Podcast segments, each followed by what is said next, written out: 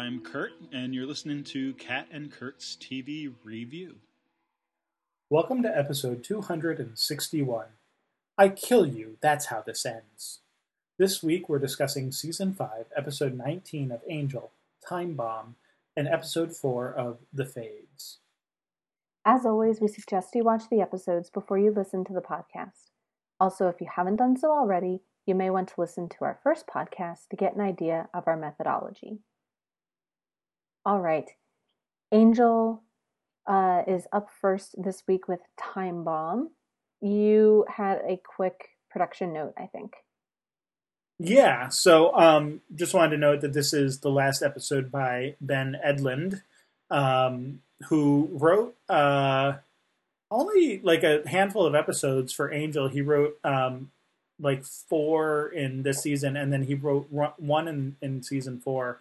Um, but yeah, we've just been kind of noting when when the last uh, you know uh, episodes come up by some of these writers, and and notable too. So like he he the, some of the ones that he wrote um, include uh, co-writing Smile Time with uh, Joss Whedon, and then um, another one was the uh, uh, Life of the Party, which was the Halloween Lorne episode. You know hmm. that uh, you know with like super Lorne, uh, you know, big muscular Lorne there. So both of them this season. Yeah, well, yeah, and those were that's pretty much. I mean, so he wrote one last season towards the end of the season, which was like kind of the wrapping up of some of the Connor and Jasmine mm-hmm. stuff, which you know we can't blame him for most of that stuff because, like, I'm sure by that point he was, which wasn't his fault already. Um, and I mean, I don't remember talking about him much when um, actually his first uh, episode came on. So we'll just mention that he also, um, so he's kind of we noted when um, actors came over from Firefly, right? Uh, well, Ben Edlund also came over from Firefly. Hmm. Um, he wrote Jaynestown. Uh, oh, interesting. Which, uh, of course, is fun. And then he also he co-wrote the episode Trash, which is the second one with Saffron, right? Uh, where Mal ends up naked at the end, right? Um, yes. So, uh, yeah, that's all that. And and then um, just to say that, like the I, I don't know if this is where he and Joss met, but before that, he um, co-wrote Titan AE with Joss Whedon and John August. So uh, that was in the late 1990. It was 99. so like an animated movie, right? Yeah. Yeah. yeah I animated. vaguely remember it, but I don't know that I ever saw it. I don't think I ever saw it either. And I think that's one where like I don't need, I don't know if Joss's name was even on it or if this was one of his like script doctor films that he was right. kind of working on at the time, you know, to sort of fix stuff up. Um, uh, but yeah, it, I mean, it it won some awards. Uh, you know, no no Academy Awards or anything, but it was kind mm-hmm. of in the, uh, you know, some of the like satellite and Saturn awards and those kind of things. Right. Um, or at least nominated for some of those. I, I don't I don't know which one's the one. So, um, but he's also well known as the creator of The Tick, uh, mm. which is uh, pretty popular and has been has been done a few times. I think right. Yeah. Um, yeah, a, a bunch series. of times now. So, uh, um, yeah, just uh, that's probably sort of his biggest. Um, whatever he's he's written a bunch of other stuff. He's he's written for Supernatural and uh, actually Star Wars: The Clone Wars, and and a couple episodes for Gotham. So he's done a bunch of other stuff since then uh, too. But just kind of figured we'd mention him um, real quick coming coming out of uh, this last episode. I, I think in general, um, given the short number of episodes, like he he comes across pretty solidly. I think. I think you know, Smile Time and Life of the Party, and and mm-hmm. I mean this one too. Um, not a not a bad episode. Um, although I will say, I think. Uh, well, we can get in when we get into the Illyria stuff. Maybe I'll, I'll give my thoughts on some of that. But overall, uh, since we're notice noting his departure, we'll, we'll, just say that overall, I think he had a pretty good mm-hmm. run, if if somewhat brief. um, Mhm. here. Yeah. Cool. All right. Well, before we get directly into the Illyria centric part of the story, um, wanted to start with the Gunn stuff and kind of more broadly the plot that he's involved in with Amanda and the Fell Brethren and everything. Um, but it's it, it's kind of funny after I sort of predicted that the like last episode would start with them kind of talking about rescuing Gunn and it was like there it was, like thirty seconds in, it was like Yeah, when are don't we? waste time. When like they didn't go and rescue him, but they at least mentioned that they wanted to do that. Um, so it then was kind of nice to have you know this episode start like with you know uh him kind of back and in the full swing of things and um you know rescued sort of right at the start of the episode um and you know pretty clever of Illyria to put the necklace around you know the Yeah. demon's neck like that's one of those like should have had a V8 moments of like hey like that would have been a great idea the first time Right, right. um but you could kind of see like nobody questioning the sort of fairy tale logic of it of oh we have to leave you know one of us behind and this makes sense and you know just go but then like once you kind of realize oh obviously we have another person here who we can right, uh, it you, you kind of realize you were sort of silly not to think of it the first time right. Yeah, no, definitely. Um, yeah, and th- I mean, I don't want to make too much of the comparison, but there's also a sort of like a reverse Orpheus kind of thing going on here too, right? Of the going into hell and bringing out the. I mean, there's a lot of ways that it's different too. So, like I said, I don't want to Mhm. be too much, uh, you know, yeah draw too much of a comparison there. But um, yeah well yeah, yeah and i hadn't really thought of that but that's true with um especially the way that even within the kind of construct of the of the kind of prison world he rises and descends from the underworld you know there's a kind of Right. cyclical thing of into the basement. right, right like he's in the house sometimes and then every periodically whatever it is once a day or once a cycle he has to sort of go down into the basement um so Yeah. that that actually does work pretty well with the orpheus myth um, Um, yeah, I don't think we get it. I, I think the sort of implication implication is that it's like daily, right? Like that it's sort of this daily, Right. repeated, Right. routine going on. Um, right but yeah, yeah yeah it's well not I, expressly stated. no but it that's what the view feels like that there's a, a cycle to it um Right. So Because like there's the whole like helping the son with the homework and right you know right. the wife is doing whatever and Right. needs the light bulb. And, Right. Yeah, and I definitely wanted to talk about that because we had sort of speculated about the element of psychological torture. So it was kind of validating to have Gunn sort of specifically call that out in this episode and say, you know, that the the real you know pain of that place was the underlying suspicion that everything was a lie, that superficially everything is good and happy and smiling and birthday cake on the surface, but there's Mhm. this lurking knowledge of the horror underneath. And you know, the the way he connects that to their current situation. Um like, you know, on from his point of view, he's been the most gung ho about the Wolfram and Hart thing as any of them. Um, you know, like I guess in the one sense he had the most to gain, um, or, and seemed to kind of outwardly benefit the most from their situation. So maybe that sort of contributed to his feeling that everything was fine and dandy. Um, but I don't think he was the only one. There's a sense that all of them are getting resources and fulfillment and sort of job satisfaction in a way that they hadn't been before. Um, so sure. to then kind of apply his prison scenario to that, that like we kind of are believing this this construct that everything is right and functional um, but how deep does that go?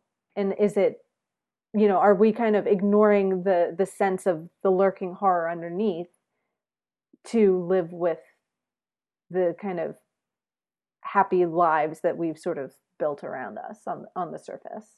Yeah well th- there is that. And i think even for gunn especially um given how like we talked about his sort of embracing of his role at Wolfram and Hart even more than like some of the others, right? Like of all the of all the Angel Investigations team, Gunn sort of seems the most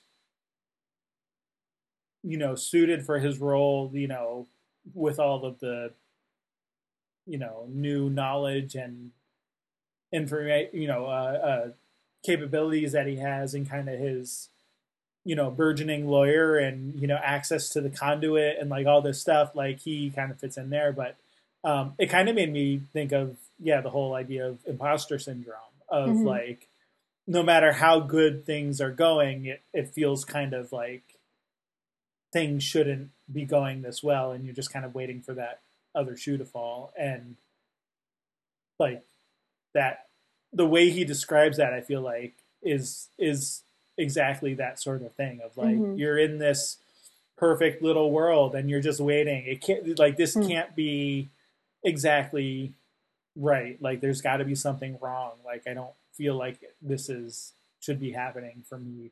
And in this particular case, he's right. it should like it is wrong. Like that's not what's going on. Right. And you get down to the basement and realize, oh yeah, right. there's uh, big monster here waiting to cut my heart out. Yeah, and and I think depending on the way you look at it, it's either kind of rattled his confidence that now that he's had that experience, it's sort of he's looking for that that sense lingers, that sense that okay, I'm back in a familiar place, so I'm I'm liberated and rescued and saved and everything seems to be fine, but again, like you're he's sort of looking for just because everything seems fine on the surface what's really going on underneath and we should be paying attention to that and not ignoring it um, right.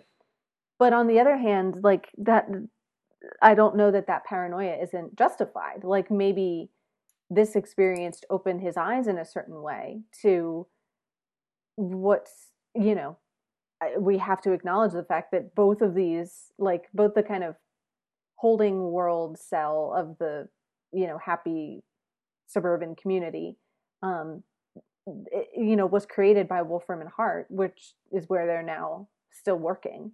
So i don't know that like his paranoia is completely wrong either.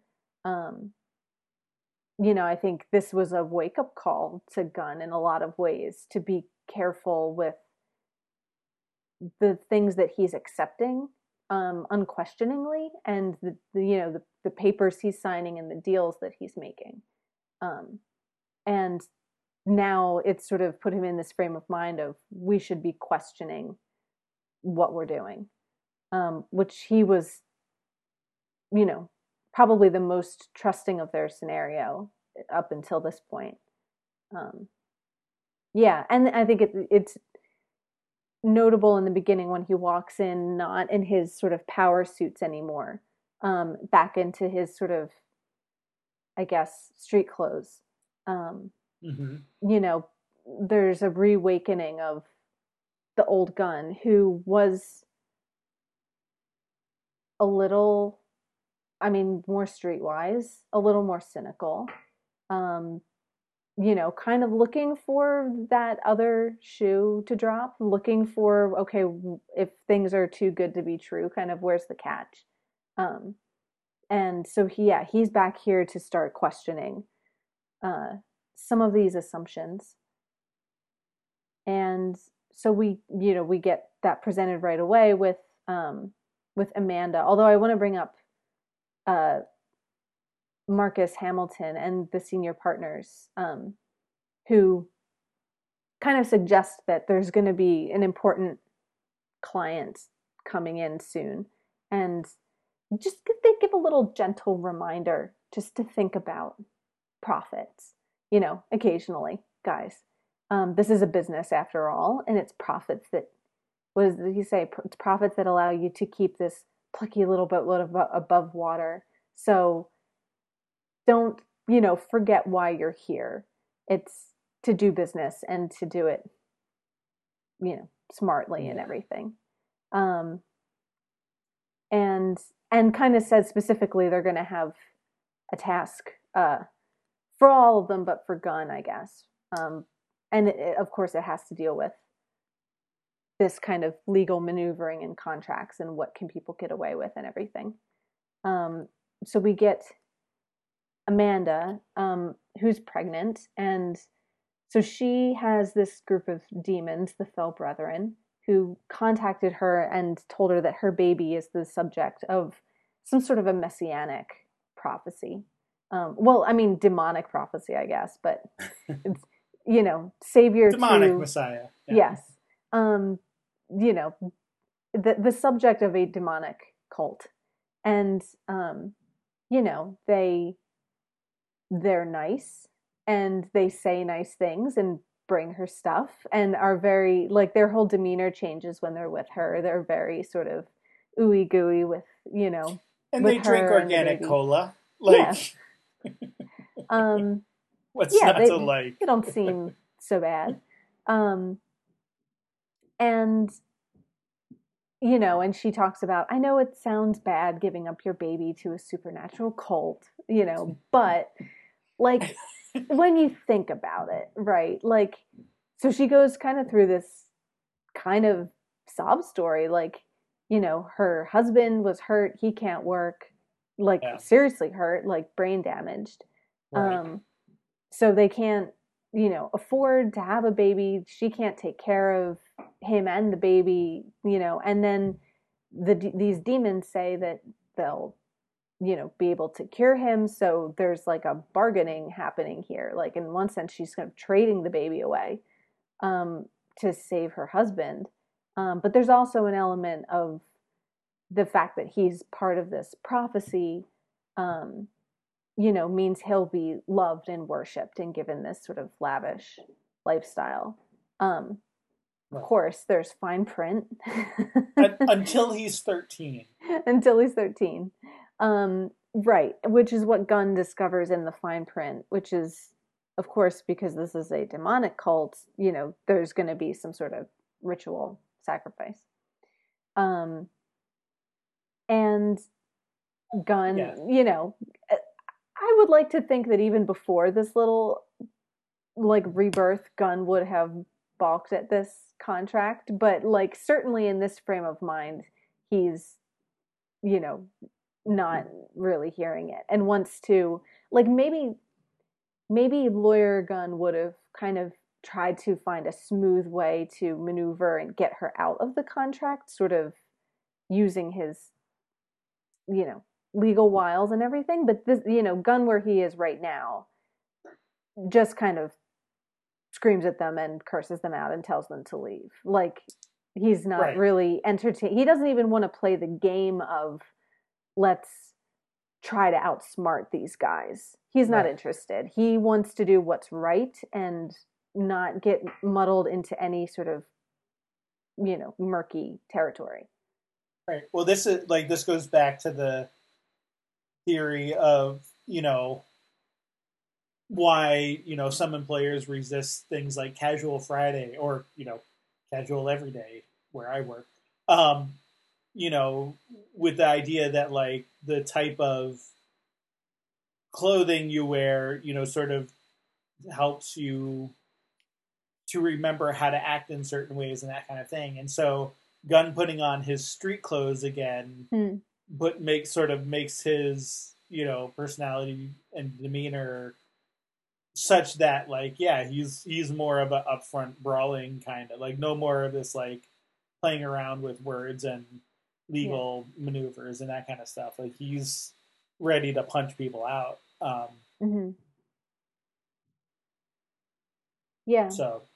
Yeah, and I mean, we're going to come back to Angel's sort of executive decision at the end. Um, but uh, there was one line, although now I don't know where it is in my notes, where, um, of course, um, oh, okay, when when Angel's reminding Gunn, like, think about the big picture, like, let's you know, we're going to get to, don't think too hard about this. We just got to focus on our next move. And Gunn kind of reminds him that this is our next move. And I kind of liked the double entendre of that, like the multiple possible meanings, because, you know, as Angel keeps saying in this episode, they don't know, they know there's this, the apocalypse is coming. They don't know what form it's going to or to has already started or has apparently. already started. Right. Yeah. so they don't know anything about it other than that.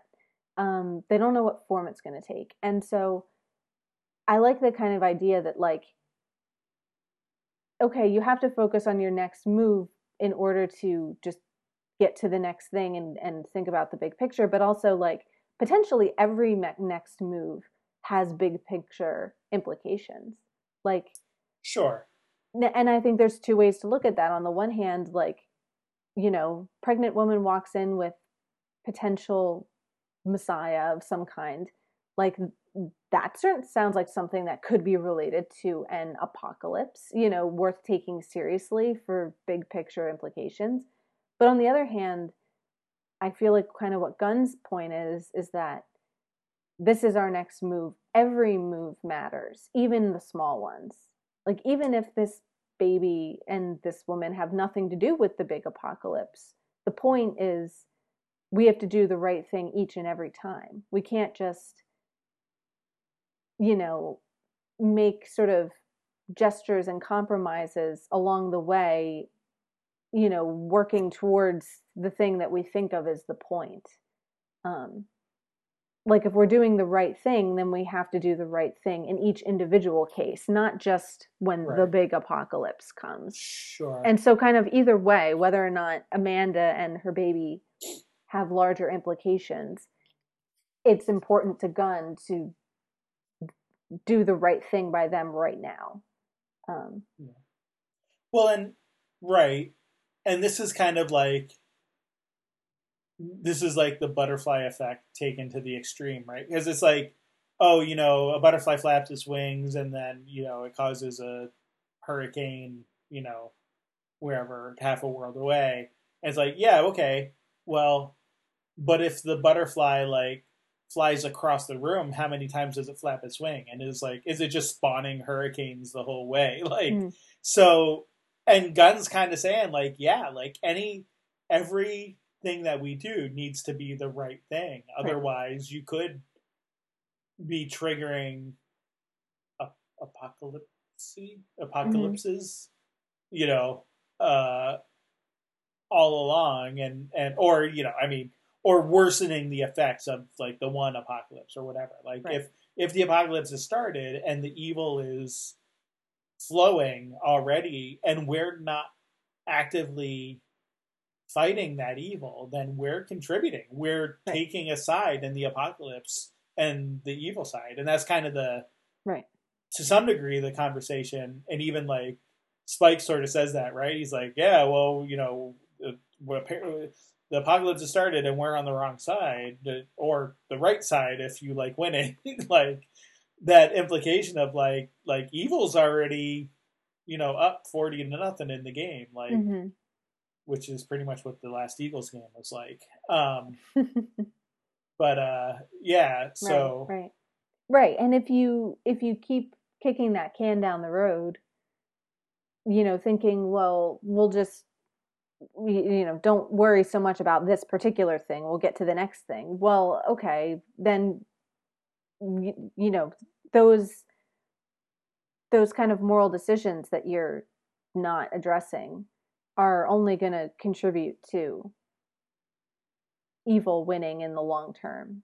You have to treat every move in this game like it's the big one. Um, you know, or regardless of whether it's the big one, because there's a there's a cumulative effect. So, um, Sure. Yeah. Which I I didn't really think about it this way, and I know I'm jumping ahead here, you know, to the like end of the discussion about Illyria, but there, I mean, they're obviously like arguing kind of polar opposite viewpoints, but almost in the same way of, but like almost by using the same argument of, you know, Illyria saying, if you want to win a war, you must serve no master but your ambition. And in a way, that's kind of what Gunn's saying too. Like, if you want to win the war for good, you have to be good all the time. Like, Mhm. you can't, you can't compromise. You can't say, you know, we're we're gonna choose to do this one bad thing so that it can fund later good efforts because then you're always going to make that compromise Mhm. right there's there's always going to be that thing of like oh well if we just had a little more money right. you know then we could do more good and so we're going to do this bad thing to get more of the money and you know but it'll it's okay because it'll sort of even out later or or even with that money we'll be able to do even more good and so we'll still come out like ahead or Mhm. something like that and so kind of again going in two completely opposite directions both illyria and gunn are kind of making that same argument of like if you want to win you need to like figure out what you know it's like what visualize your destination and you know go straight towards it Mhm. that kind of Right. Don't that waver. kind of thing yeah, and, and don't waver Right. And any any compromise is a concession to the other side. Um, even if you think of it as a small, you know, it's the move of a pawn that doesn't matter in the grand scheme of things. Right. They're both kind of arguing that yes, it does. Um, it has larger. Every move has larger implications. Um, yeah. Okay. Well, I think we'll come back to Angel's decision in in the ending, but um, I guess let's talk through the Illyria stuff. Um, I guess starting with her ongoing evolution and relationship with Wesley, um, which was in Yeah. which was in a very um, I don't know if good place is the right term, but they were real allies last week. Um, and there's uh, been been a cooling on Illyria's side. She sort of realized that the implication of what Wesley was trying to do with breaking the you know little light thing and rewriting you know their memories and kind of rewriting history is that it would have he was hoping that it would have actually rewritten history that maybe Right.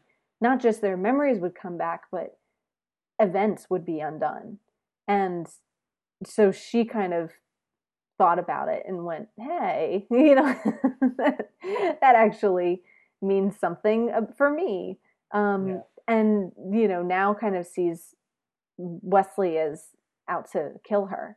Um well which he doesn't since really deny no he doesn't.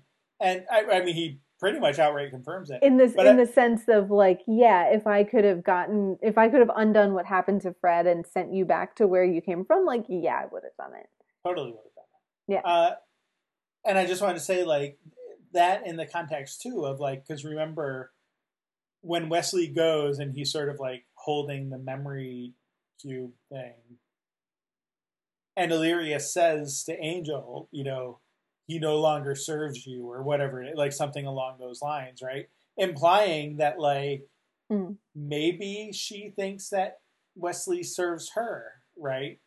Um, there's sort of this idea, which I don't think Wesley necessarily thinks that. Like, I think this is, you know, Rogue Demon Hunter Wesley again, right? Mhm. Like, he's he's on his own, doing his own thing, or you know, Connor kid kidnapper Wesley, Yeah. um, you know, kind of going off on his own and and doing what he thinks. Is, I mean, Wesley, man, even as far as he's come, he just he always makes these terrible decisions. You know what I mean? Like just thinking about that, like how Yeah. many times have we been here of like, Yeah. and you know, one hundred percent conviction. You know, believes he's doing the right thing, and we totally understand why he thinks he's doing the right thing, and can see the logic behind you know what he's doing, but he's just ignorant and hmm. doesn't have all the facts, and so it it's completely the wrong kind of action Mhm. to be taken. Um, but anyway, all that to say that like and he ends up paying more than anybody else. You know, sure, um, you which adds a kind of poignancy to it. Like his realization when, as like almost immediately after he goes off a cliff and does one of these reckless things. Um, yeah, other people get mad at him, but more than that, there's always the sense of Wesley's instant regret of, oh crap, like right. you know, As soon as he has the full as soon as picture, he's done it. he suddenly realizes like how stupid or uh, or at least counterproductive you know Mhm. his uh actions were but yeah again just going back to illyria though uh, you know it's not entirely clear that she's thinking this way but but there is sort of that implication of you know wesley doesn't follow angel anymore so does that mean he follows her Mm. which you i mean given her sort of ego you know godlike ego you could totally see her thinking that so if if then the realization is oh wait he actually was trying to kill me or you know undo my you know infestation of fred Yeah. then that could be kind of a shock to Yeah. her system too of like oh wait he's not the worshipful being i thought that he was hmm um, so I think there's some underlying stuff there too, where which goes sort of maybe towards her disillusionment with Wesley and Oh yeah, the sure. the cooling of you know their previously somewhat tight relationship. hmm Yeah. Yeah, although there's an interesting the only I, I completely agree that I mean she calls him my betrayer in in this episode and and you know when she pushes his desk against the window like you can see that she takes it personally. Um but at the same time there's that one line about betrayal was a neutral word as unjudged as water or breeze.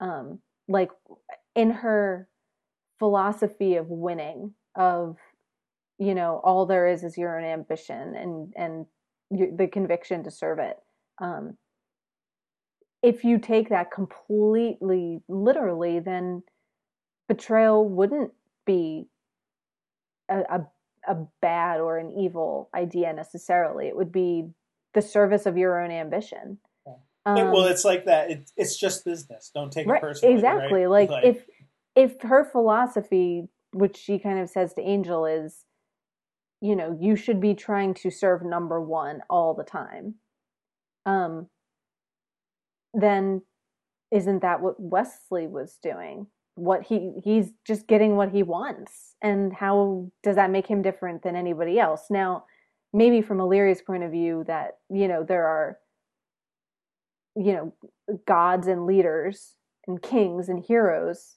who serve their own ambition. And then there are like the worshippers you know and maybe wesley's supposed to be in the category of people that are loyal and they follow different Sure. rules than than the mighty. Um so maybe that's where the, the but in terms of a philosophy it's kind of a little weird to blame wesley for his betrayal and then in the next breath say betrayal as an idea has sort of kind of no meaning. Um, because all Yeah, you are is sort of out for yourself I don't think that she's saying it has no meaning. I think she's saying it used to have no meaning. And Wesley says, well, that sounds very close to human. sure And I think what we're seeing here is another, you know, effect of her, hmm uh, what's the word? It, not incarnate, but like the, the, I used infest before, but that's also not quite word. What's the word I'm trying to think of? Like, like basically she's become part human now, right? Mhm. Like she's got these, you know, what is this wet stuff coming out of my eyes kind of thing. Like, Right. you know, uh, thing going on here where, yeah, betrayal used to be like she didn't care one way or the other. And I, I mean, I do think there's an aspect there of like, yeah, I used to betray anyone and didn't care, Right. Right. but maybe it never happened to her, and so maybe maybe there is a sense of like, oh, okay, what's good for the goose is good for the gander, Mhm. and it doesn't feel as good when you're on the other side of it. But but I do think there's also that idea of like, okay, you've taken over this human body, and now you kind of have to deal with some of the biological and you know psychological ramifications of you know doing so. Yeah. Um, Yeah, and and also her conversation with Spike about um like adaptation and and evolution, which are kind of human ideas um, or mortal ideas. The, the the concept that things change over time, and that her own understanding of those things is evolving. That um you know, I mean, partly it might be that she was never betrayed before, and so it's a new experience, but it also might be that her understanding has changed and become more human. That, you know, the the concept of betrayal might have been familiar, but what's changed is her perspective on it. Right. Um, and that she's, you know, experiencing things from a more human point of view, and suddenly she sees the the personal aspect of a betrayal that it's not just about serving you know your ambition and nothing else it's also that there's an element of of pain and loyalty to it um, that she can relate to now um, and that fuels, of course, her paranoia right throughout the episode, uh, which I mean isn't wholly misplaced. I mean, right, like, what's the joke? Like, just because you're paranoid doesn't mean they're not out to get you. right? Mhm. Like, they are out to get her, like explicitly out to Mhm. get her in this episode, and you know, Angel and uh, Angel and Wesley and Spike and Yeah. Gunn, I guess. Yeah. No, Gunn's off doing. Wait, is he part of the? No, I'm trying to remember. he's kind of not really oh, part oh, of Oh, the- Lorne. Lorne uh, is the Yes. one following her. Well, yes. stuff. Yeah. um Lorne and his little noir hat and shades and doesn't exactly um help with the paranoia um you know he kind of makes it as obvious as possible that she's being watched and followed and everything um yeah not the most inconspicuous gumshoe ever um well, we kind of talked around it a bit, but any anything else about the Illyria Angel conversations in particular? Like, I think the kind of idea of ambition is the big one. Um, you know, and and throughout the episode, Angel's looking for insights into how to fight this invisible war, as he says. Um, Yeah, I so there's yeah, like the invisible. So it, it's kind of funny in that he wants her advice and all of that, but also like sees her as a huge liability, right? Hmm. Like so, there's like this like. Yeah, maybe she can offer some insight into how to go about doing this, but she's also um, I think he uses the word wild card at one point. Like, you know, you can't have a wild card like you around, and and she is, and especially here where, you know, I mean, that's where we start off. Is she just created this portal and hopped into another dimension to go rescue Gunn? mhm. Didn't tell anyone what she's doing, or you know, where she was going and when she'd be back, and you know, all of this stuff. And it's like there's there's just so much other stuff to worry about at this point that Angel doesn't want to have to worry about what she might or might not do. Um, not to mention the fact that, that like that that's what leads to the fiscal problems that comes in and uh, you know affects their business and what they need to do now to like like forget apocalypse stuff. Like what do they just have to do to be in the black you know Mhm. from a financial standpoint? And so um yeah just kind of not knowing how she's going to react in any given circumstance. But I think the other thing with him is is that he sees with her training with Spike is that you know she's doing more testing and learning hmm about them and their strengths than than the other way around. Um, for various reasons. One, just because like she's been at it a lot longer. like she had, you know, millennia or whatever, uh, you know, to kind of observe people or you know creatures and opponents and figure things out. And and now she's learning things. Um, you know about them and kind of what they're up to and what they're doing and that makes angel uncomfortable hmm um, so yeah for all those reasons he's kind of you know looking to get rid of her kind of ultimately and, and especially when she starts like really going kind of crazy and they don't Mhm. know why and i mean we learn over course of the episode that is because she's sort of jumping back and forth in time and you know there's various things going on that are Mhm. causing her instability but uh, he doesn't know that or at least at first he doesn't know that and as he's figuring it out it's kind of too late in some ways Right. Um, so yeah Yeah. Well, I guess let's talk about the the hopping through time, um, which I think we can talk about sort of as a, a, a big jumble because it would be pretty uh, tough, you know, and time consuming to go through it beat by beat. Um, which I think is kind of the point.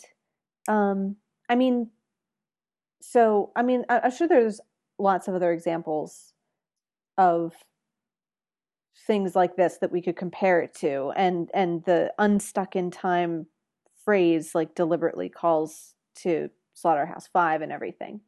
Um, the most obvious parallel to me that I'd want to compare it to would be the Constant episode of Lost, um, which also uses the phrase unstuck in time, I'm pretty sure. Hmm.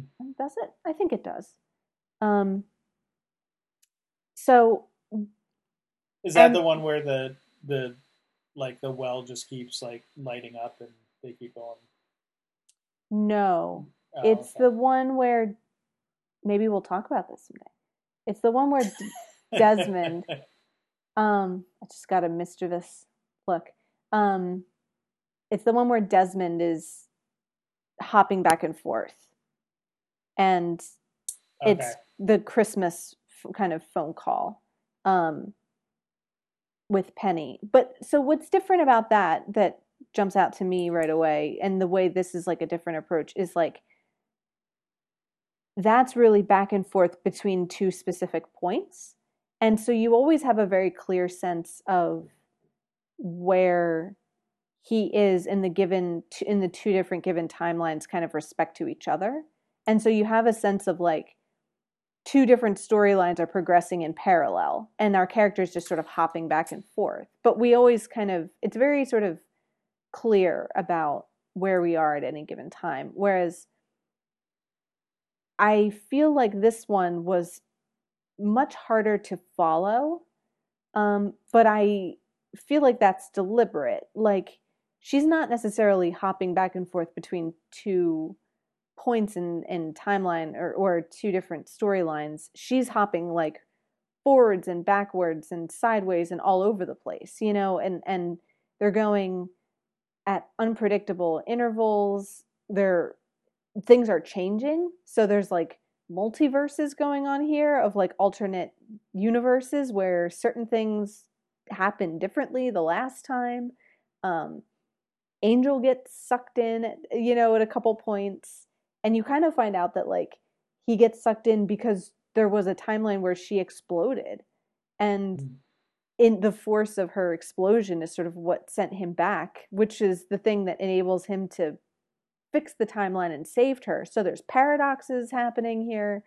Um, and so it it would feel unfair to kind of say, well, this was more confusing than something like the constant, because I feel like the point here is to make it as befuddling and difficult to follow, um, you know, as possible. Not like not like unwatchable or anything, but um but just very difficult to track which version of herself she is at any given time and where she came from and you know whatever. So anyway, that's kind of my first impression is that it's deliberately meant to be confusing.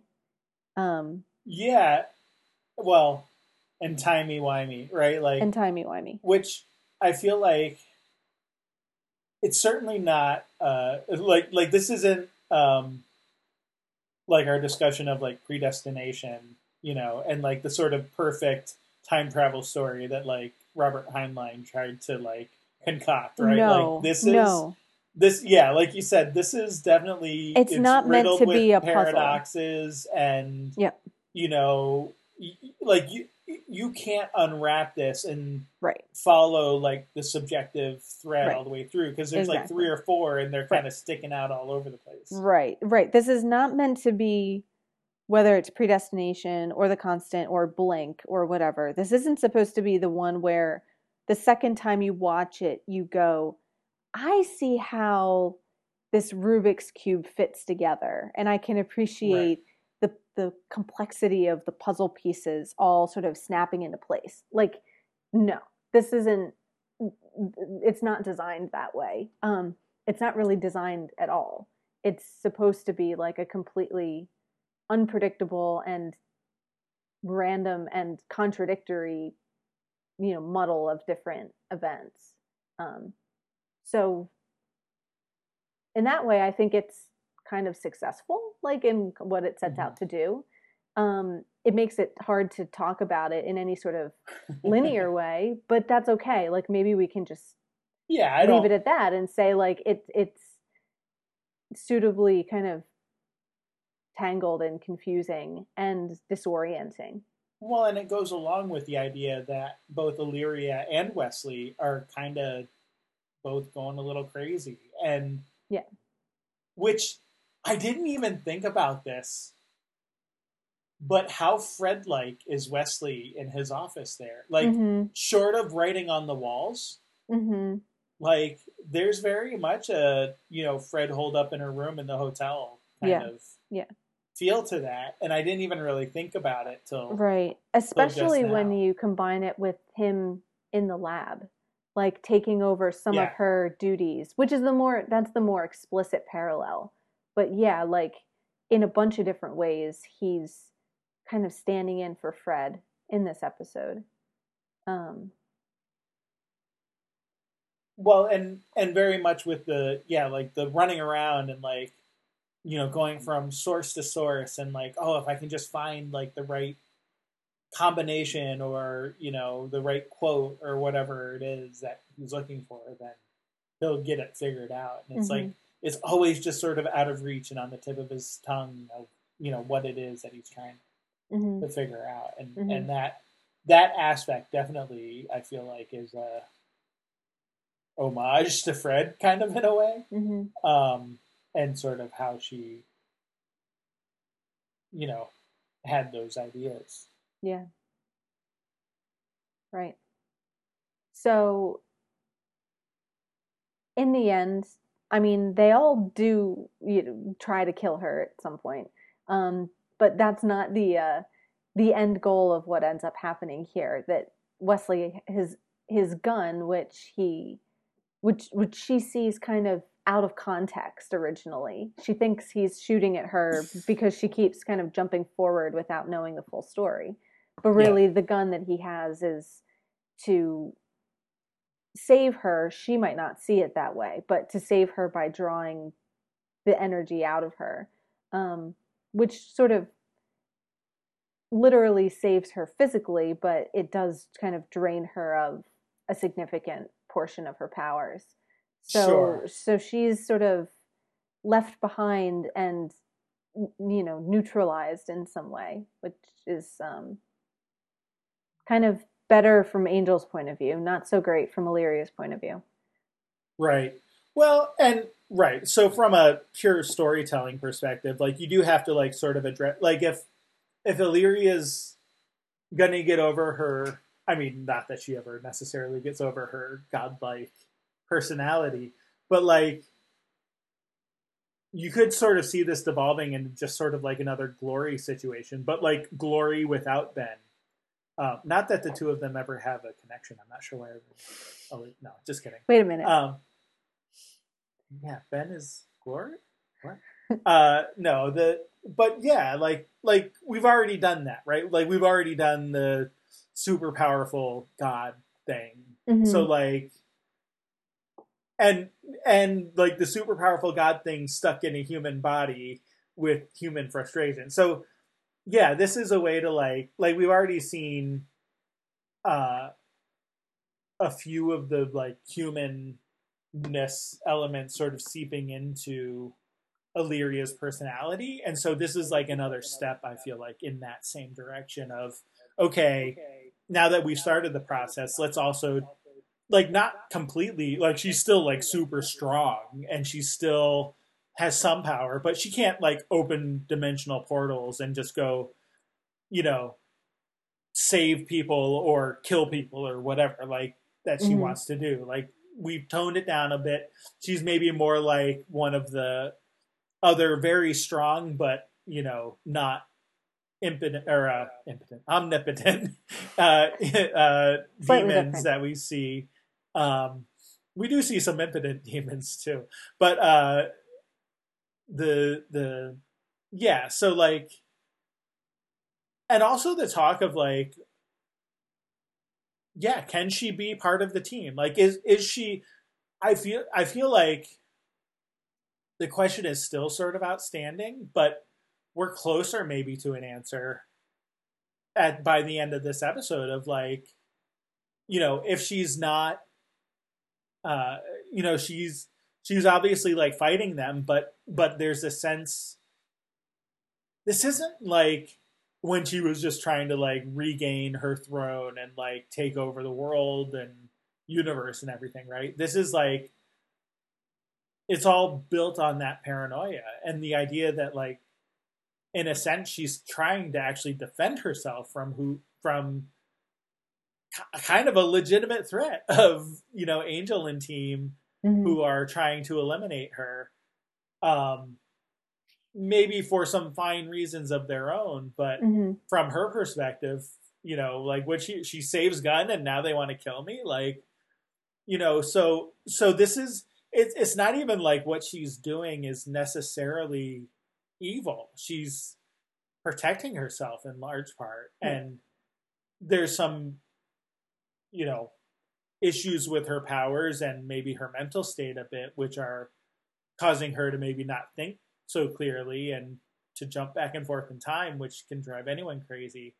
But i like i don't like this isn't a sense of like illyria's bad. It's it's Mhm. more chaotic than than evil. And i mean even that comes out in kind of her explanations of like you know you should have the morality of a hurricane which which is like to say none like like literally amoral and not Mhm. like in a bad sense in a in a just natural phenomenon sense Right, like right. of there there's no morality attached to it because it's just something that happens and so um yeah i think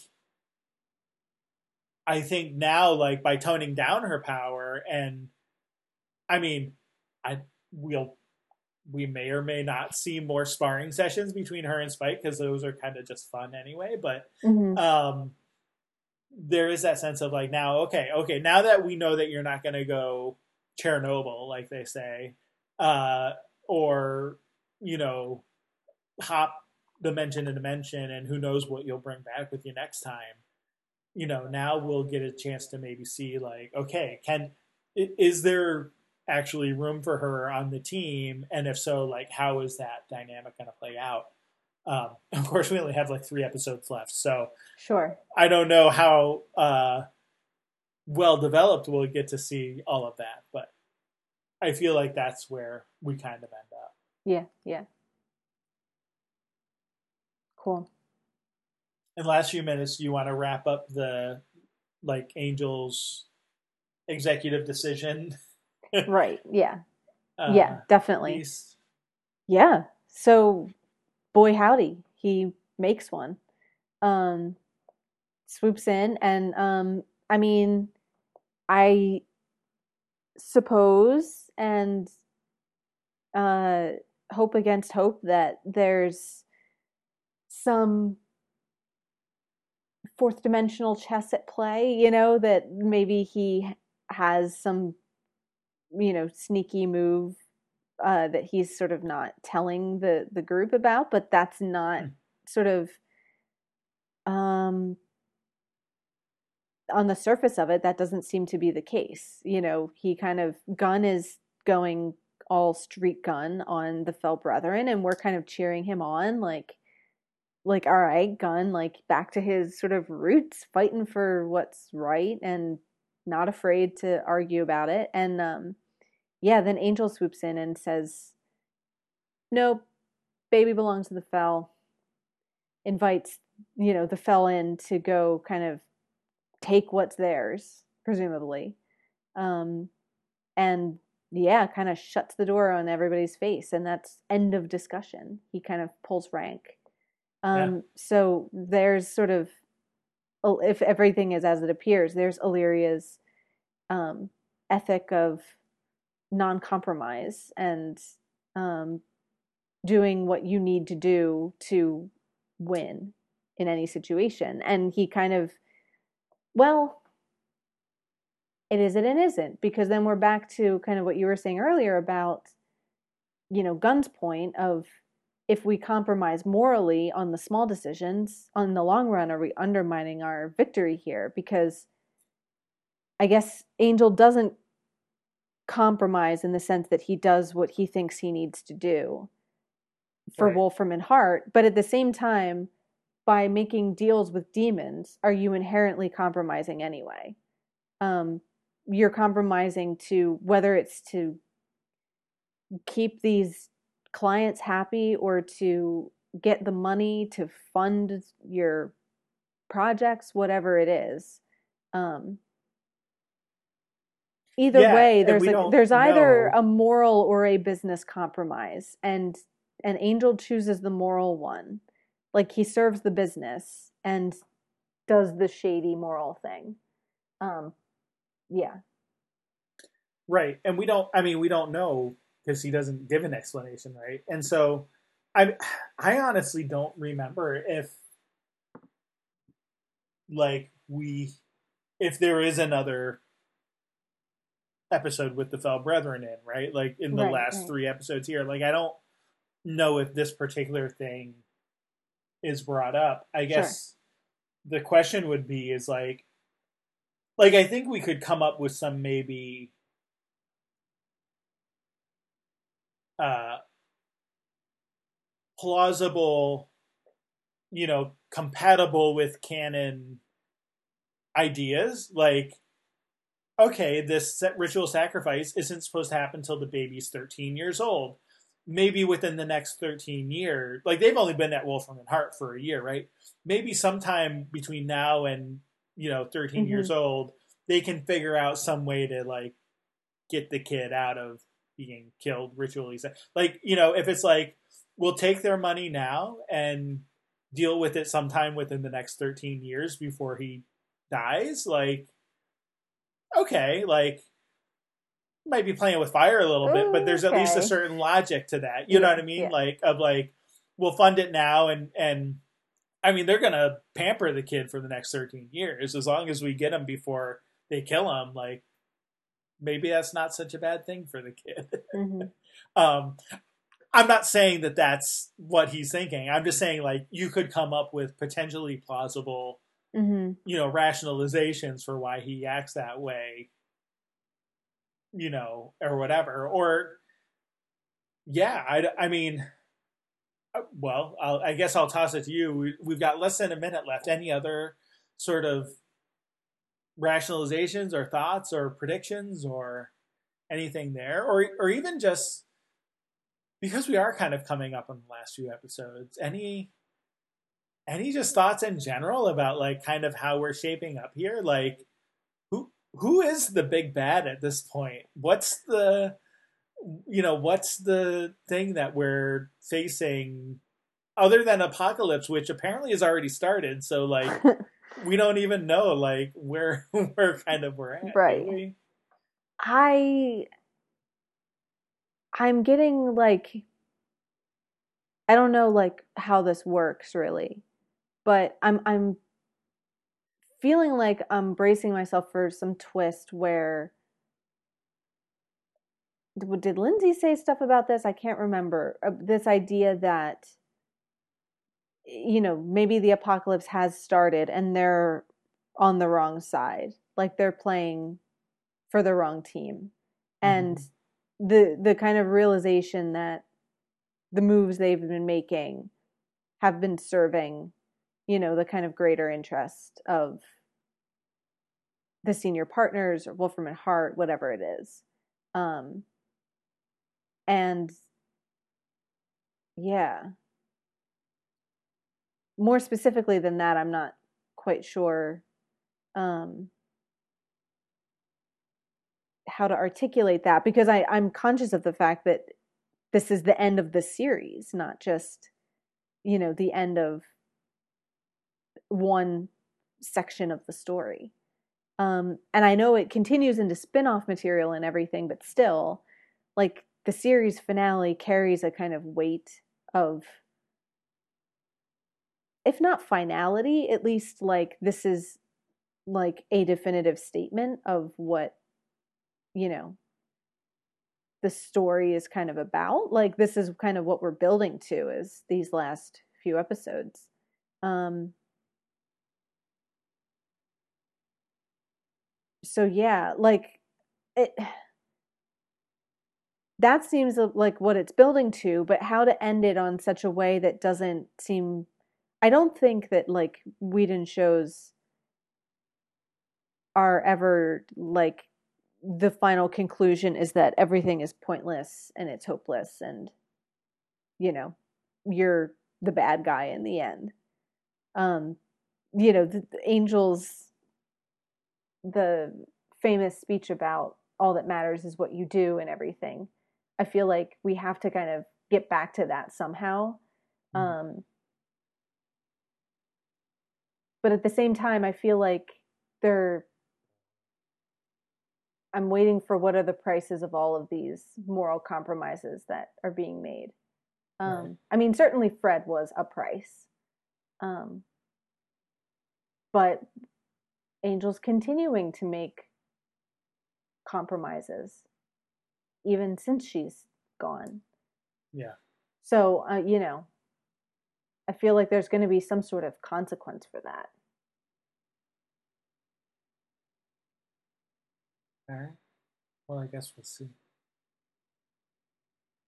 Shall we talk about the fades? Sure. Yeah. So Paul's dead. Oh, he dead.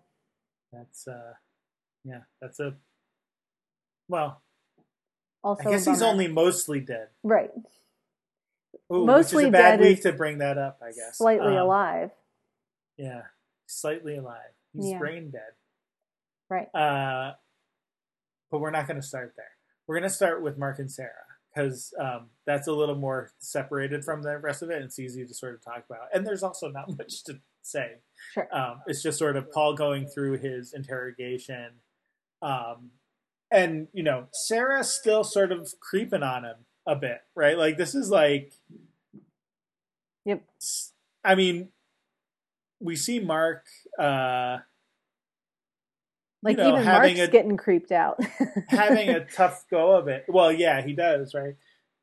I mean, he's obviously having a tough go of it. He's lost his estranged wife, and you know, and in doing so, realizes sort of like how much he misses her. Which you know, okay, sure, I, I can get that. hmm And uh, not only that, like that's bad enough, but like he's now also being accused of killing her. Oh, and also these other people, including like two kids, and like not just like killing them, but like eating them too. Mhm. So like, yeah, there's a lot to be concerned about for Mark.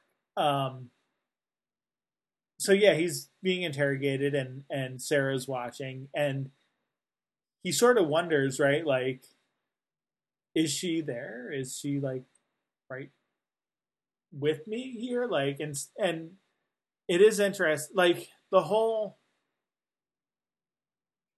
you know, it's not like sort of normal ghost uh like we get like in sort of like ghost mythology like ghosts can sort of choose who they appear to or like maybe do things that anyone can witness or view as a sort of sign that they're there right like whether it's like sort of the writing on the window like the frosted window or Mhm. you know f- well we get sort of a moment with mac right of like the lights flicking on and off that he takes as a Mhm. sign it's like totally not Yeah. um but uh yeah apparently like that's not how the whole fades thing works like there are people who can see them and there are people who can't and that's just it Right. um Right. It's not traditional ghost like poltergeist stuff of right um but but you get Mark and Mac and and well them the two of them at least who are kind of in the know you know sort of thinking that that could be how it works and so, so like they're always sort of searching or waiting and looking for a sign and mhm. um right, talking to the the ghost of the person that they hope is there. right right um Mark gets let go uh because the teeth marks don't match which is good it's good that they figured that much yeah. out right um i yeah i don't i'm not sure where like the forensics of tooth marks falls. Like i mean i know we get it in a lot of like literature and stuff like Hmm.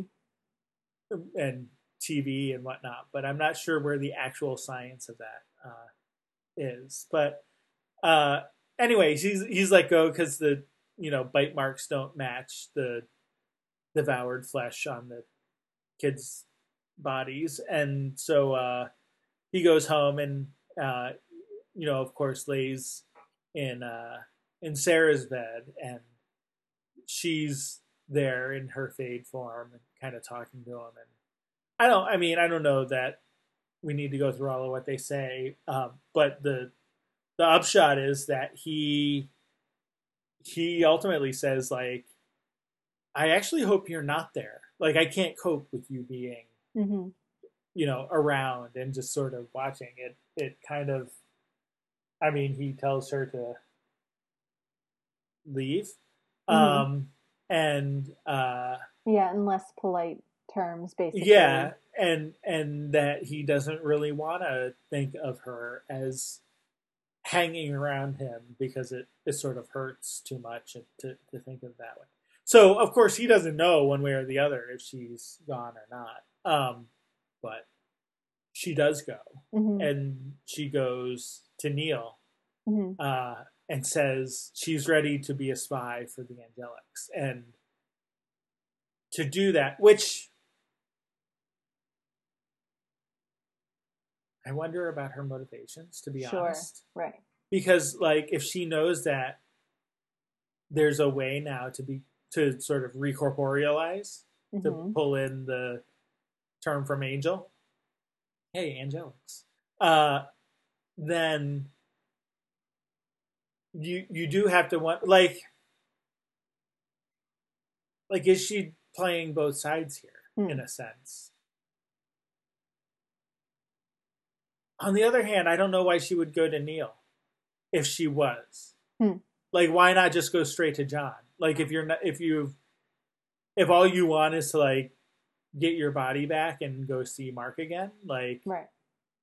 why bother with you know going to Neil and sort of pledging your allegiance first Well, I think only if, if as you say, she's playing both sides. If she wants to keep options open, um, you know, I think yeah if she wanted to unambiguously join John's cause and all she cared about was was that, then she could do that. But at least um now to what extent does she have multiple and ulterior motives? I think it kind of is ambiguous. Um, but at least there's an option here that if she goes through Neil, she can kind of try to serve both those masters, you know. Um and or or leave escape hatch is open depending on where she decides to go with this. Um, Yeah. Like this is giving her a, um, like a a guilt free way to experiment with what these other fades are doing. You know, like Sure. th- this is a way to go about getting what they are doing without joining them necessarily and kind of saying like well i'm doing it for she can kind of justify it as for for the good or for the cause Right. um so Right. but i think we do get definite hints that she's you know physically and otherwise deteriorating you know like we see yeah. Well, her kind of fingernail. Yeah. yeah like her her she's just not looking great and you know i think we've got enough hints that there's a moral deterioration with the with the fades as well like when they go shitty it's not just their physical appearance over time it's their anger and their bitterness and their Sure. um, frustration and I, you get that here like screaming at mark in the interrogation room and yeah she does leave when he tells her to but you can see that it's very hurtful and angering and painful that he you know says these things um so i think it's certainly you're kind of encouraged to at least wonder um, if there's not something in it for her to offer to be a spy. Um, So yeah, uh, I mean, I I did kind of,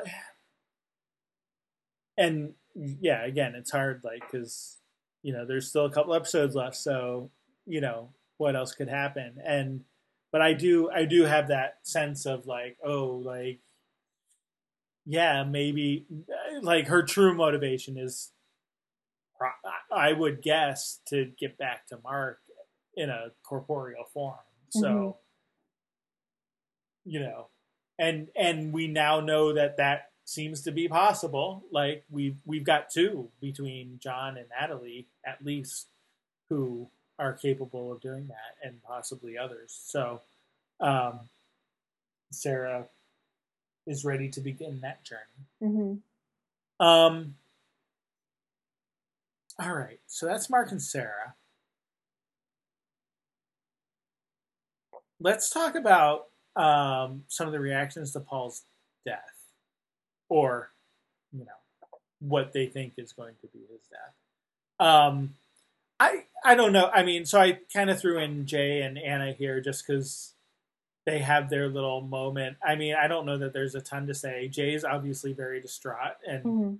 I think we believed all along that her affection for Paul was genuine. So, like, that seems appropriate. I think, you know, Anna, it's hard to tell. Like, you know, Jay asks her, like, oh, are you okay? And then is like, oh, well, that's a stupid question. But what's left unsaid is, you know, why is that a stupid question? Is it Mm. stupid because, like, of course she's not okay. Her twin brother just, you know, got hit by a truck and is dead or almost dead. Or that's a stupid question because of course she's okay. She's Anna. She's Hmm. not someone who is ever not okay kind Mhm. of thing. Um, I think we get hints that Anna is struggling with this. Um, she calls her kind of boyfriend. Uh, what's his name? Steve or something. Steve. Or Um, yeah. you know, to I guess come and try to console her a bit. Um, you know, she she's she seems to at least recognize that like she should be having certain reactions and isn't necessarily having them, but is at least aware of like you know what the expectation is. Um, like a sociopath's response to grief. Like I, I recognize that there's an appropriate uh, emotional response to this. right. Um, I don't. Yeah, I don't know. I, I guess I read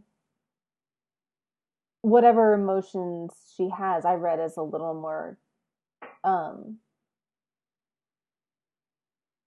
not necessarily more genuine, but like I read her as more upset than that, or Well- su- surprisingly upset given what we've seen so far. Let's put it that way. Like, I think well, and like I said, I think there are moments where so like certainly I think her her comments about like her mother would choose her to be on the deathbed instead of Paul, right? Like Mhm. that like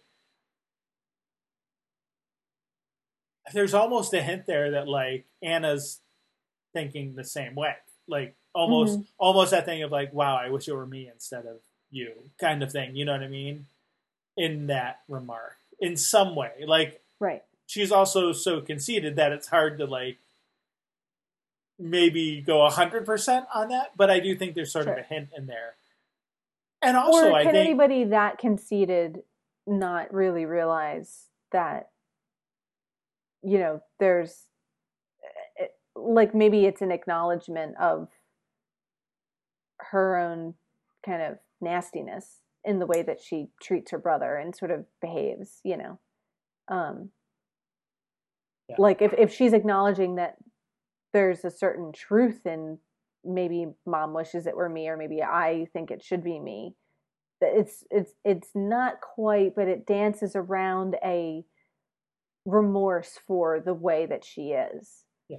um because why would we wish it were me? Because i'm not as good a person or i haven't sort of behaved in in a in a loving or lovable way. Um, and then I think just the fact that she does go with Mac when he says there's a chance that they can save him. mm-hmm. Uh, you know, if she didn't care at all, then she just wouldn't go. So, I mean, there's obviously some level of, you know, wanting to help her brother out in that instance. Um, so yeah, the other so I mean Mac we get a few times, but I the one I wanted to sort of focus on was the one between him and Paul's mother, whose name I still don't think we have gotten. i think we did get it but i they never used Oh, it we? so i don't remember Um,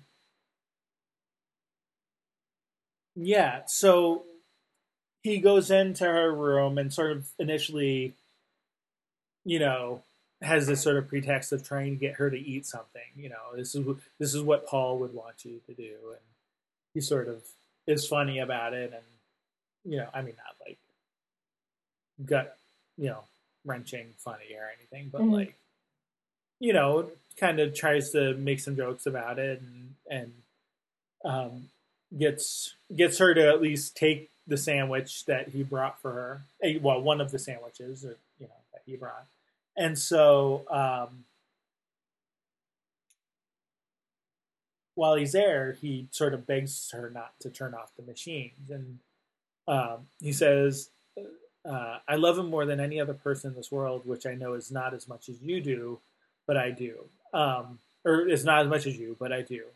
and I think it makes me the only person who can understand even a tenth of what you're going through. Um, which is apparently the exact wrong thing to say to her, right? Like, sure um, I mean, there's a couple things there. So one, you know, she's like, we're not gonna compare, like, we're not gonna have a competition about who loves him more. Um, but also the accus- there's an accusation of Hmm. you were careless basically accusing Mac of being the one to cause Paul's death, hmm. which is like clearly not true. Mm-hmm. Like Paul was, he's old enough to know you don't back into a road. Yeah. Like, you know.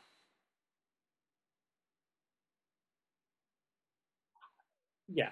So obviously some deflection going on there. Well, I deflection, think. projection, you know, projection. like like with Anna, maybe there's something I feel like there's something similar with Paul's mom where you're putting words in other people's you, you're kind of putting on other people the things that you're secretly worried about yourself like sure. because the way that she says you were careless with him that's like a weird sentence. That doesn't sound to me like somebody like she's talking specifically about the accident.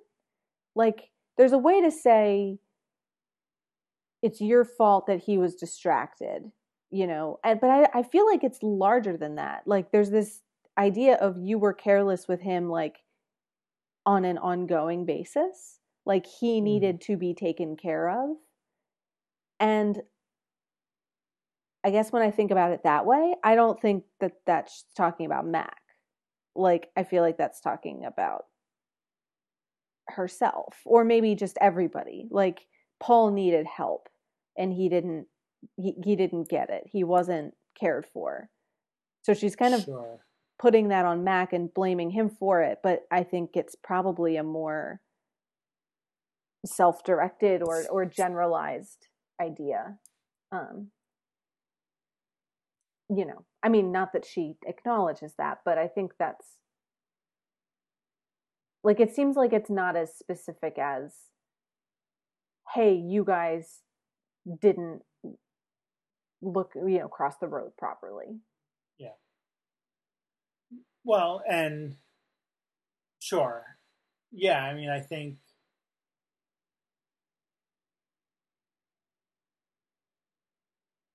it's also interesting that like this is right after paul has just given mac the key right? Which we see him go use shortly thereafter.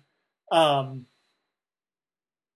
which you know, Paul had said he talked to his mom about it, and like, like she's basically accept accepting him like into the family, kind of in a way, right? And like, now it's like you were careless with them, mm. and and yeah, I don't. I mean, I don't know quite everything to make out of that, but I think, I mean, I think you're right. Like, there's there's definitely a sense there which maybe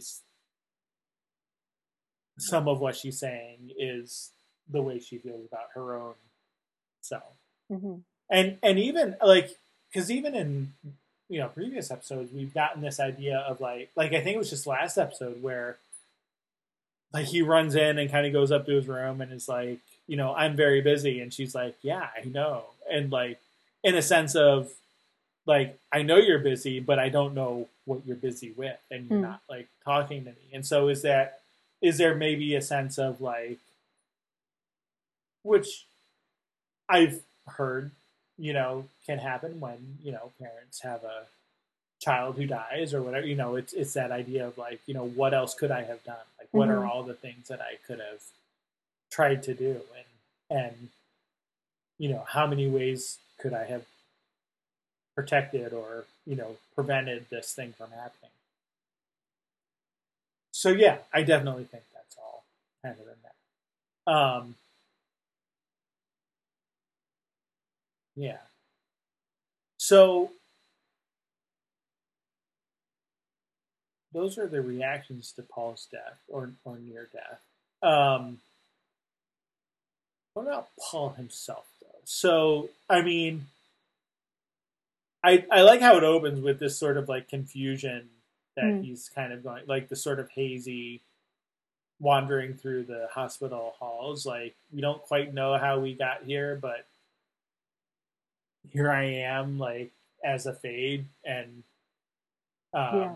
his sort of like realization of what's going on. Um, yeah, and it's kind of a neat move to like have the buildup of the mythology for a few episodes of what are the fades and how do they work, and then kind of have Paul sort of thrust into oh now I am one and now like all the things that I've learned are suddenly immediately like relevant and like and it's kind of cool like you don't have to learn the rules of like you can't like it's painful to touch things and all that whatever it's like now we Although he all still that tries. sure sure and yes and and he still like runs foul of some of the rules and bumps into things and whatever but like you don't have to i feel like you could have done the version of the story where like episode one is somebody becoming a fade and learning all the rules of what they can and Paul- can't do Paul whereas, lying on his back in a forest looking up through the tree. Oh, there you go oh, that's a Right. Whereas like that's one approach. Um whereas like here it's like kind of interesting that like you learn about them for the first 3 episodes and then all of a sudden the main character sort of is one of them in the you know in the fourth. Um yeah. Um, but So, yeah, yeah. there's the kind of slow realization of what exactly is is happening to him. um, yeah, and and he sort of just hangs around there, and Mac calls Neil, uh, who comes and like sees, you know, sees Paul as a fade. Um, I haven't figured out. I mean, I guess. So the me- the mechanics of fadedom, Mhm. um, we haven't really talked much about because there are a few there are a couple of things I think that get highlighted in this episode. One is like how do they know who's a fade and who isn't? Hmm. Like especially like a fresh one like Paul, like where they're not like there you can't a fresh fade. yeah, you can't like tell really from just looking Mhm. at him at a body perspective. But but certainly, I mean, okay, so Neil can see through the doors. He can see Paul's body on the bed, and then he can see Paul standing there. So okay, we can clearly see who the fade is here. But like the others, see Paul in like the lair, and they're just like, oh, so he's a fade then, huh? And Hmm. it's like, well, wait, how do you know that? Like, just looking at Right. him, walking in with Neil doesn't necessarily make it obvious. So, so that's one thing. Like, how do how do they know? Um, Right. There's some sort of angelic spidey sense happening that isn't a visual thing. Um the, the other thing is sort of the physical nature of being a fade because, like, well, one, okay, like I get that, like when they when they touch organic matter, that's an issue. But like, there's like like the door on the roof of the hospital or whatever. It's like a steel door. It's not organic. Organic matter is like living matter. So Mhm. like, to me, I'm just like, okay, is there like, is there something else going on? Are we is am, am I missing something? Um, but then also like him jumping and leaping, but then like falling, you know, and like sprawling on the ground. Like there's a lot of sort of physicalness mhm. to that, which seems like shouldn't be there, but I'm not entirely sure why. Mhm. Like, why couldn't he just jump off the roof? Yeah, I kind of thought that. Like what would happen if you just like cuz when there's a line about um that he'll be stuck in, on the roof, like Yeah. he can't open the door. Yeah, like Um, why? Well, I thought he just can't. Like physically can't make a door open. Like can't Well, interact no, with but it. but but yeah, I'm just saying like why like a lot of roofs have uh you know like ladders for like fire escapes or they have like Sure, sure. or or like why couldn't he just jump? Like what would Well, happen and if then he that jumped was- off of the roof? that was Like, my question, which I when I was thinking about that was like, yeah, I wonder what would happen if you jump. Like yeah. Eh, do you have a is it like you have a physical being you're just in a slightly are you kind of nudged into a slightly different dimension is it like you'd break your leg but just be a fade with a broken leg or would it just be like well you're dead so you can't uh, nothing happens to you. I don't know. That's not entirely clear. Yeah. Um, I mean, I guess you could get around it to say like, oh well, maybe he can. He's just not thinking of that way, and so John sort of uses it to his advantage of like Paul's naive and doesn't actually know what he can and can't do yet. And sure. So so maybe there's some of that to it that you could just sort of say, okay, well that's fine. It's not it's not exactly the same, but um it reminds me a little bit of um C.S. Lewis's The Great Divorce. Um did you ever read that? I did not. That's the one about the bus trip into like from hell into heaven. And um Okay.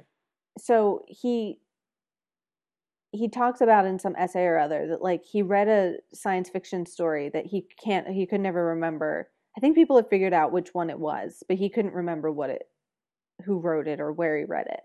But like where in time travel um in the the story that he took it from a character travels back in time and because time is fixed and you can't change the past everything was um physically like much like harder. So like like you can't impact the world. So if it rains the raindrops are going to kill you because they're solid and you know they'll destroy you before you could ever make an impact on them. Hmm. so he took that and kind of applied it to his idea of heaven. So like the ghosts from his like purgatory are you know on a bus trip and they kind of visit the outskirts of heaven and they're walking around but they notice that like you know because everything is more real and more permanent um like the grass doesn't bend if you step on it. It's all like physically as hard as diamond and everything. Um anyway i don't know whether this was in I, I doubt this was intentionally calling back to that but that kind of reminds me of that. Where like whatever sort of ghosty realm the fades are in there's like a lack of interaction with the solid physical world that you know they just can't make an impact on it um anyway Yes, except that the physical world makes an impact on them. well right but it's more it's a it's a one-sided relationship Yeah. you know there's the kind of solidity and and permanence and reality of of the physical living world and the you know weak and ephemeral ghost realm which can't you know make any sort of except for these new uber fades which are Which brings me to the next point because, well, yes, the Uber fades, but even before their Uber fades, so like Sarah, who's a fade fade, uh, is apparently somehow able to ingest blood. Mhm. And like through John's backstory, that's the same thing. There's like, because he was a fade for decades before his wife killed herself, and then he was able to sort of somehow drink her blood. Mhm. So apparently, even a fade fade can have some kind of physical connection Mhm. with the world. Um, No, and I think it's like, yeah, it's not that there's no physical connection. I guess it's not that there's not an interaction, but that it's it, it, it the the the it's a one-sided in terms of the impact that they can have. Um at least until these uber fades start sort of evolving. Which um kind of makes it into like a vampire origin story in a way. Um, sure. you know, watching this was sort of like, oh, that's that's a different way of, you know, the the first being that, you know, gets new life by drinking the blood of another. That's sort of a, a twist on that old legend. Mhm.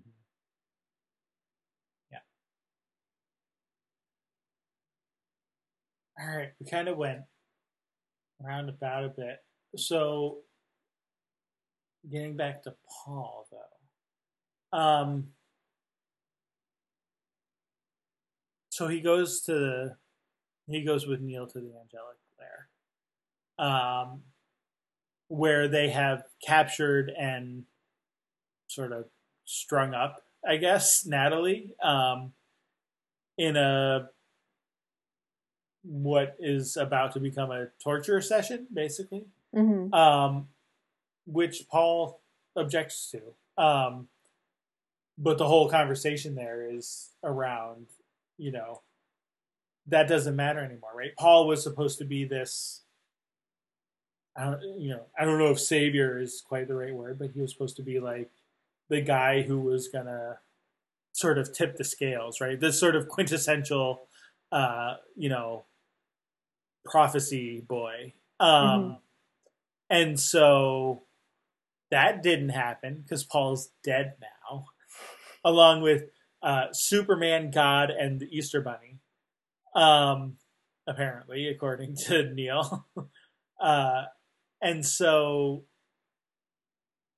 yeah, the the upshot of that, as far as Neil is concerned, is okay. Well, since Paul's dead, we can torture Natalie and kind of figure out what's going on, um, which the other angelics don't like.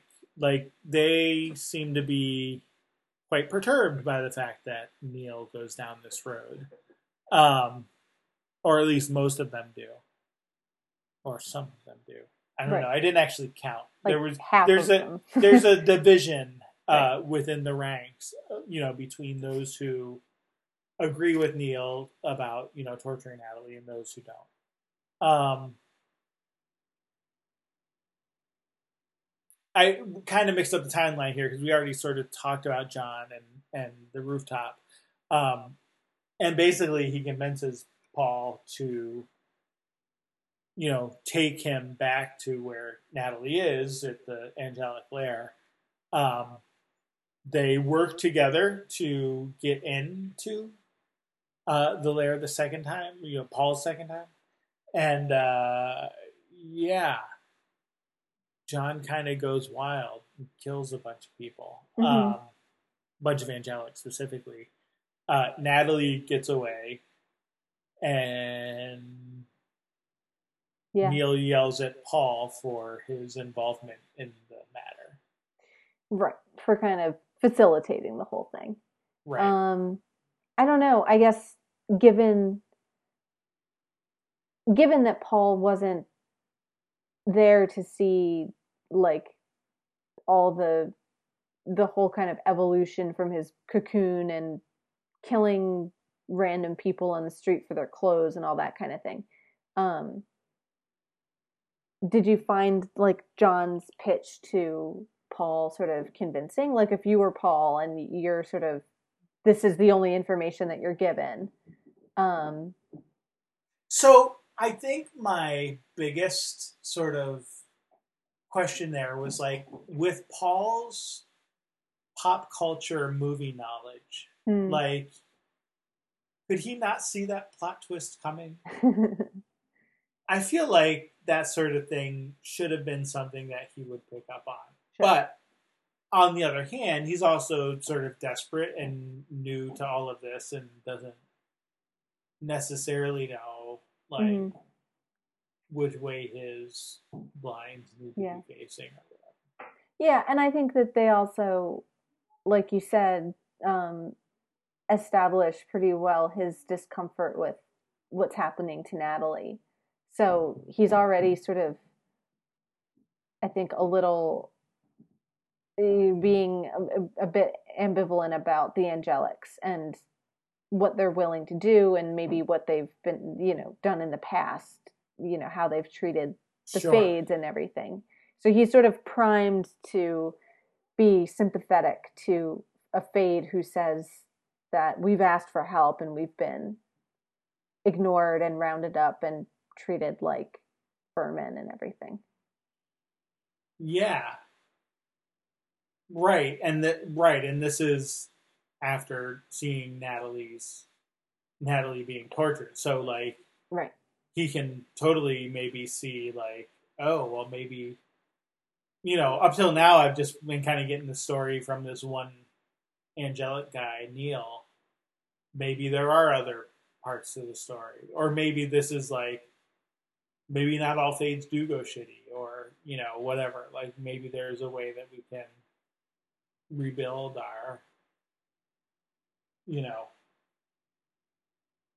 relationship, or or figure out how to at least live peacefully together. You know. hmm Um, yeah. Right. Um. Yeah. Neil doesn't necessarily. His reaction is like like the first thing that you said. Like, why did you not see this coming a mile away? Yeah. Um. And yeah, he basically brings John in and gets that the loyal half of the team all killed. Um, Yeah. You know, anybody that left was the ones who broke away from what Neil wanted to do. So there goes Neil's uh, angelic team. Yeah. Well, yeah. So speaking of those who broke away, uh, Mac. So Mac goes to Paula's house, um, and that's kind of a funny moment there with the light and all of that. Uh, runs into two angelics who did not support Neil. Um, and uh, they learn an interesting piece of information, uh, namely that Paul has a twin. Uh, which did Neil know that they were twins? Did he know that they that Paul even had a sister? Let alone that they were twins. I don't know think. that Neil ever cared to ask. Yeah, I well, right. I don't think he cared to ask, and I don't think Paul, like, was really offering that. Yeah, right, right. Um. So hey, turns out that if you have a twin and you're a fade, maybe there's a way we could bring you back to life Right. through uh, this soul transplant. Um. Now, what I'm curious about, like, is this does this mean that we're going to see Paul with some of Anna's like Right. uh, personality at all? Um, it yeah it's unclear i mean this obviously is not a pleasant process for anna to go through but like it's not entirely clear like what is she losing anything in this transfer like to me like when they say it's like a transfer it's like well that sounds like you're taking something from one person and giving it to another um Yeah. so yeah, what exactly that means, they don't really spell that out for her or for anybody. Yeah. I mean, again, like it's either that or Paul dies. So like, if it's the only choice, it's the only choice. But Yeah. it yeah, it's hard to see like what are the secondary ramifications of that. hmm Um, yeah, I don't. I mean, Paul's kind of angsty before that, you know, when his chest is glowing and all of that. But like, I don't know that there's a whole lot other to say than just like that they go through this ritual and it seems to work. And uh, back at the hospital where his mom has just ordered him to be unplugged, like suddenly he sort of get you know goes awake again and does the green mile thing and you know has Right. more moths fly out of his mouth and Green mile times 10. Um, yeah so uh yeah, and I, I just like the way that scene is kind of done with like the flickering lights and the moths and the music, and it's all like very creepy and kind of powerful and supernatural and everything. Um, yeah it's just a good kind of resurrection scene. Yeah. Um and so the other ending then is is sarah going to john and and kind of getting her first taste of blood Hmm. um, which we know is painful right Mhm. because it's organic matter and all of that but um, is also necessary to take the next step so to speak hmm Yep. So yeah, I I mean, like stuff happened in this episode, but it's also kind of like, you know, it's uh. So if it were a Friends episode, it's the one where Paul dies, right? Like, there's. It's kind. It is being sort of in the middle here. Like there is a lot of just sort of movement. hmm There's a lot of movement and also a lot of waiting, in a way. Like Sure. um, kind of both happen at once, and it's it, you know setting up for the last couple episodes. I'm sure where there's you know going to be a lot more conflict. I would imagine. I mean, there was quite a bit of conflict in this one too. So I I don't mean to imply that like it was like a boring episode or anything, but I feel like it was a lot of like people just sort of moving around and stuff. Um, Yeah, well, I guess it's kind of about this.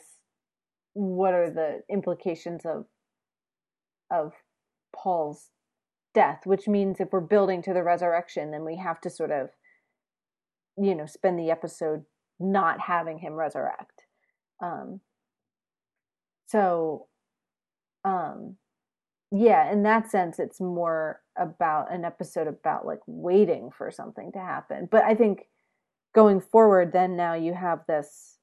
It, you know, presumably this is not a common occurrence for a fade to then not ascend but go back and resurrect itself mhm. so you know back to neil's like you know his kind of increasing certainty that everything is pointless and inevitable um you know god is dead and all that sort of thing um and Superman and these and Superman. Well, now like Paul, so he brought Paul back to prove the point that see, it really is hopeless because our Messiah is now a fade. So give up hope that there's going to be a, a a rescue, an easy out to any of this.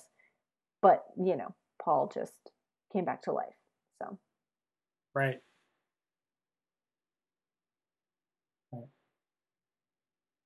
So, on that note, then I guess we'll see what happens now. Um, yeah, Paul Paul woke up. He uh, he, he he's ready to go back in action, I guess. Um, and like, there's still a question of like to what extent do are his what extent do his powers have like Hmm. i don't expect that he's gonna like raise other the other angelics back from the dead or anything um but yeah like what we're obviously coming up to another confrontation like the whole like john's whole thing oh well we and we forgot to mention too that like john is basically immortal because he gets shot a bunch of times Right. and just sort of like Right, is able right. to walk away. right. So there's Um, two resurrections in this episode, or Sure. two two people who are capable of resurrecting themselves. And and it's unclear like yeah, what to what extent, you know, Paul will be able to sort of like fight him or whatever now that he's alive again, but he does have sort of he does have some kind of magic powers on his side or divine powers or whatever you want to call them. Um and we don't know sort of the extent to you know the extent to which those will will come into play. Um but there's definitely conflict coming because John said like his whole like his whole purpose was you know to come back and like kill Paul Mm-hmm. and he was kind of disappointed when he didn't have the ability to do that right well now he has that ability so Yeah. i you know it would seem like maybe he's gonna try that at some point Maybe. i guess uh we Seems shall like a fair assumption. we shall see and uh yeah we'll get into the next episode of angel as well so getting down to the wire here Yeah, we are. All right. Sounds good. See you then.